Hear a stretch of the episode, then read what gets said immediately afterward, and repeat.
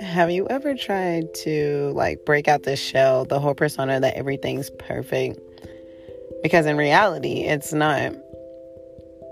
And sometimes it's like better to face the fact that it's okay to be like normal, so to say. It's okay to uh, be be you. And for me, it's come to that point in my life where I'm okay with that. I'm okay with being who I am and being.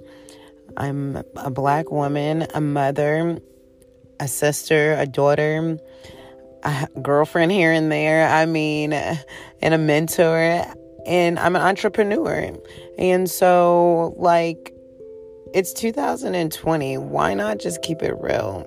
Let's talk.